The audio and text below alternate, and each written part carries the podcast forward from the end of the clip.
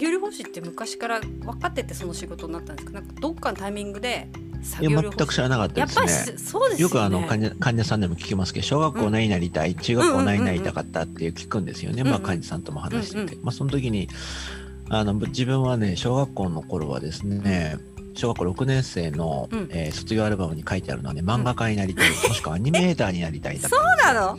中学校1年生にはね、えー。富士通の開発部に入りたいってねすごい。言ってたらしいそんなものあるって知ってたんだ富士通に。なんかね、あの、確かね、当時ねうん、パソコンが出て、確か何だったかな？88VA だったかな？忘れましたけど、うんうんうんうん確かね、えー、斎藤佑樹だったかな？違ったかな？ああえ？野球の？まあまあ、だいや、斎藤佑樹って。あ佑樹斉藤じゃなくてね。あの 斉藤由貴ね。あのあ アイドルの歌の人ね。うんうんうんうんうんあっちゃっち。違ったかな？なんかね、前、前出てて、うんうん。なんかこう、うん、富士通って、なんかあったんですよ。へー。違ったかな？ごめんなさい。まあ、いずれにせよね、うん。サラリーマンにはなりたくなくて、なんかうん。うんものづくりには興味があったので、まあ、そっちに行きたいなと。うんうんうんうん。で思ってたんですよ。ね、うん。そこから高校受験はね旭川の工業専門高校でしたっけ？高専、あれ？を受けそもそもどこですか？どこで生まれたんですか先生？旭川ですよ私あえ？旭川だったんだ旭川知らなかでった。で、まあ、それがダメだったので、まあうんうん。こ工業高校に行こうと、うんうんうん。で普通校に入って旭川の、それで、まあ、うん。高校2年生ぐらいまではねずっと工業高校うん。工業大学か、うん。に行くんだと思っていたんですよ、うんうん。うんううんん。でもねあの父親がですねある時に、うん。あのー作業療法士の人が書いたね、うん。白衣のアルバイトだったかな。天使のアルバイトだったかな、うん。なんかそういう本を持ってきてて。へでえこういう仕事があるんだよっつって、まあ、それで、うん。まあ、それをきっかけにもう作業療法というに転校しようと決めたんですよね。でもともとまあものづくりが好きだったって、まあ絵をよく描いてうん。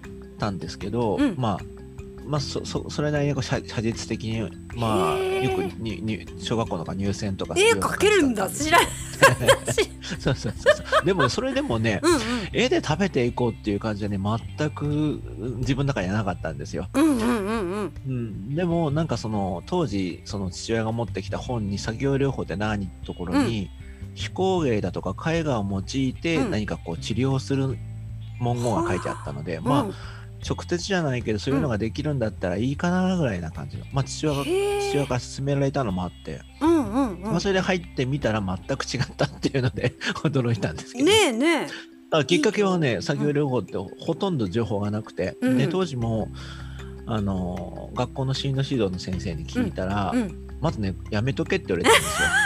あのね日の目日の目にん？日の目に出ないんでしたっけ？あのあんまり影の仕事だから、うはん、あの日の当たらないよって、やめとけって言われたのね覚えてますね。あへえうん。すごい。当時ほとんど、まあ、リハビリテーション当時旭川で、うん。えっ、とねリハビリで作業療法を入れるのがですね、うん。に2つの病院ぐらいしかなかったんですよね。今からあ1990年の頃だからあ病院自体も入れてないんだそそういうの。20年ちょっと前か、はあ。ですよね。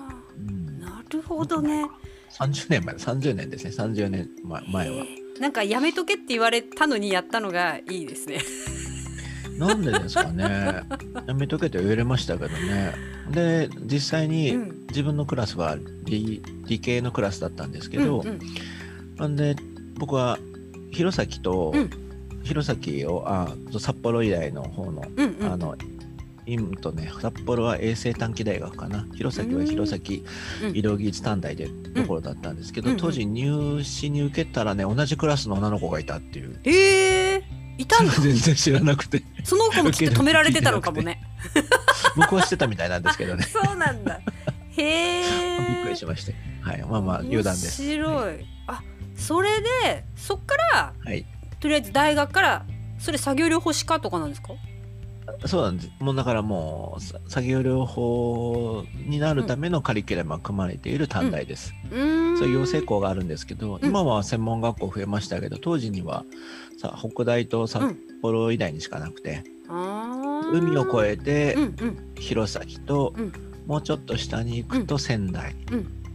かな、それ以上下に行くのはねちょっと怖くて行けなかったんです、い田舎者だからね私たちねもう北海道ね。海海を渡ってもう近くのところ一大事一大事。えね。ー当時ねだからねリハビリっていうのもまあテレビでは聞くことはあっても、うん。作業療法って聞くこともほとんどなかったし、うんうんうんうん。作業療法士が勤めてる病院も30年前まであんまりなかったしってとこだったんですよね。なそう。のでどんな仕事かさっぱりわからないまま行きましたね。そそこで2年いたってこと？3年ですね短大で。うん、でへね、ーまあ、解剖学だとか運動学だとか生理学ってその病気のことだとかうん体のことを知る勉強も当然いっぱいあったんですけど、あの作業療法の実習の中にね、うん。えー、と陶芸をやったりとかえ東細工やったり革細工やったりっていう授業があるんですよ。本当に？超楽しくないですかそういうのをね教えるっていう授業があって、その中でね、あの冬休みの時その、編み物の授業があって編み物をして、うん。まあ、できなかったのでもう家帰って家っていううんうん。か実家に帰ってですね、うんうん。実家に帰って宿題でやってたのをうん。母親が見てね、うん。泣かれましたね。あんた大学行って何やってんの？つって。確かに。作業何？療医療の勉強しに行ったんじゃないの？つって。なんでうちで編み物してるの？って。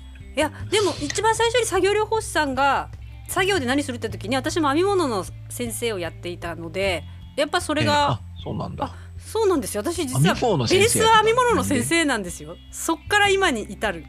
20年。北洋銀行の前が編み物の先生だっいやずっと2000年にもともと編み物やっててそれこそはい。なんか応募したりして賞をもらうとかだったんです。でなんかあのなんだろうなある時子供たちに教えるのやってたらなんか資格持ってんのって言われてえ資格持ってないとやっちゃダメなのってなってうん。2000年に子供生まれてすぐだったんですけどあの子供の手を引きながら編み物の先生の資格を取りに行って、まあ、やったのであのベースは編み物なんですよ。だあまり皆さんに知られていないんですけどね。えいやいや知らなかったです、ええ。じゃあ北洋銀行を辞めてからあやめ編み物。うんやってる時からあいやそもそも入る前からずっと児童館とか回って工作教室をずっとやりながら編み物。工作教室？あそうですよそうですよ。あの今ねうん。ニードルってわかりますか？ね羊毛でチクチク、はいはいはいはいわかりますあれります。今すごい流行ってるじゃないですか。プスそうですあれ難しいね。近日の患者さんもやるんだけど、うんうん。意外とプスプス刺すのが難しいやそして指にも刺さっちゃうんです。もやってましたね。でまさに そうそうあれをがこれから流行るって時にえっと先生たちに教える人やってたんですよ。だからあの時道具とかも何もないのであの羊の毛とかもいろいろ持ってったからあのうんウレタンみたいのあるじゃないですか。あのなんかスチロール剤みたいな、はいはいね。あそうです。あれをホームセンターで買ってきてちっちゃく切って、それを皆さんに分けてもらって児童科の先生たちに教えるっていう方をやってたので、うんその時は本当走りなので上手にできるわけはないん。だけどそのやり方をみんな教えれば先生たちは上手に作ったっていう感じで。そんなのをねずっとやってたのであの工作教室の手芸の先生なんです。うん。今ね。でまあそれこそ私もリウマチになったからあの手動かなくなったんでやめますって言って一旦やめちゃうんですけど。リウマチの前まではそういう先生をやってたんですか？そうですね。2010年までへやってたただ結局はやっぱりやりたくてその現場にまた戻ってくるわけですよ。あの難しいことはしなくても、子どもたちに新しい、えっと、機材とか道具や材料を教えるってことはできるなと思ってーうん。口だけあればね。なのでなんでまたはい。その教えようっていう形でやり始めたんですか？そもそも編み物が好きで、うんうん、そこからじゃあもっと伝えたいなっていうところから発信だったんですか？なんでしょうね。あのこ自分がいろんなものを作っていてあの大人のおばさんたちの教室にいろんなところに通ってたんですよ。20代、うん。まあかな。うんうん。そうするとおばさんたちのサークルって揉め事多いしやっかみ多いしあのおしの、はい、おばさんたちに教えるのは嫌だなと思ったんです最初に。うん。何かやりたい時に。だったら子供たちに素直な子供たちと一緒にこうね。はい、楽しくやりたいなって言って自分が教室やるならあの子供たち向けと思ってちょうどねその2000年の頃家を建てたんですけどあの実は今喋ってる部屋も自分のお店にしようと思ってた部屋で 結局はい。あの家の片隅に店なり教室なりできる別室があって外からも入れる。結局へー。20年経っても 店はオープンせずこのスペースは 作業部屋だけれどもシェアオフィスを借りるというね。まあね、そこでね、はい。それこそオフィスやってもよかったわけですね。そうです。まあなんなら今でもそれでもいいわけですけど、まあまあね。まあでもなんかまあ自宅でそういうのやろうと思っていたのででもこういう時代になるとあのあれじゃないですか住所とかねこういろんな人に分かるとか分かんない個人情報だのなんだのかなのって難しい時代になってくると自宅じゃない方がいいなみたいなうん。感じになって、まあ、シェアオフィスを借りたりする風になったのでまあそれはそれでいいね。仲間たちも見方のでいいかなっていう感じで。はい。あの話が私の方に来ちゃいましたけどね。そうそうそんな感じでその作業療法士さんといえば編み物を両手で棒針でやるとはいはい。両方を、なんだろう手の動きが良くなるってイメージが私の中であったんですよ。どどんな編み物？かぎ針編みだったんですか？ん？その時の編み物は棒針編みですか、えっとね。かぎ針編みですか？えっ、とね、いや、えっ、と、何だったんだっけかね。すごいそれが気にな気になって。忘れちゃった。私リウマチになった時にかぎ針がええできないけど、棒針は両方均等に動かすのですごく手が良くなったんですよ。でもかぎ針はこっちばっかり動かすのであのうん。うん作れなくなったんですねかぎ針は。こっちだけ酷使するっていうか。なので手首を使うのはね、辛いですからね。そうそう思ってたけど棒針は意外にこう両方動かすってことでこう良かった潤滑的に良かったんでしょうかね。棒針リウマチおすすめだなとその時感じましたいや、個人的にはね、リマチに棒針というか、あの手首をぐるぐるするのはあんまりおすすめしないですね。やっぱりそうなんだ。なんかあのあれです。粘土細工はやめろと言われたんですよリウマチの病院で。あ、そうですか。こうこうやってやるの？確かに。は何？あ、ね、粘土とか、あ粘土？うん、セラプラストって粘土かな、多分。なんかそういうのやっちゃダメって言われた、うん。第一関節がぶわーっと腫れてたので。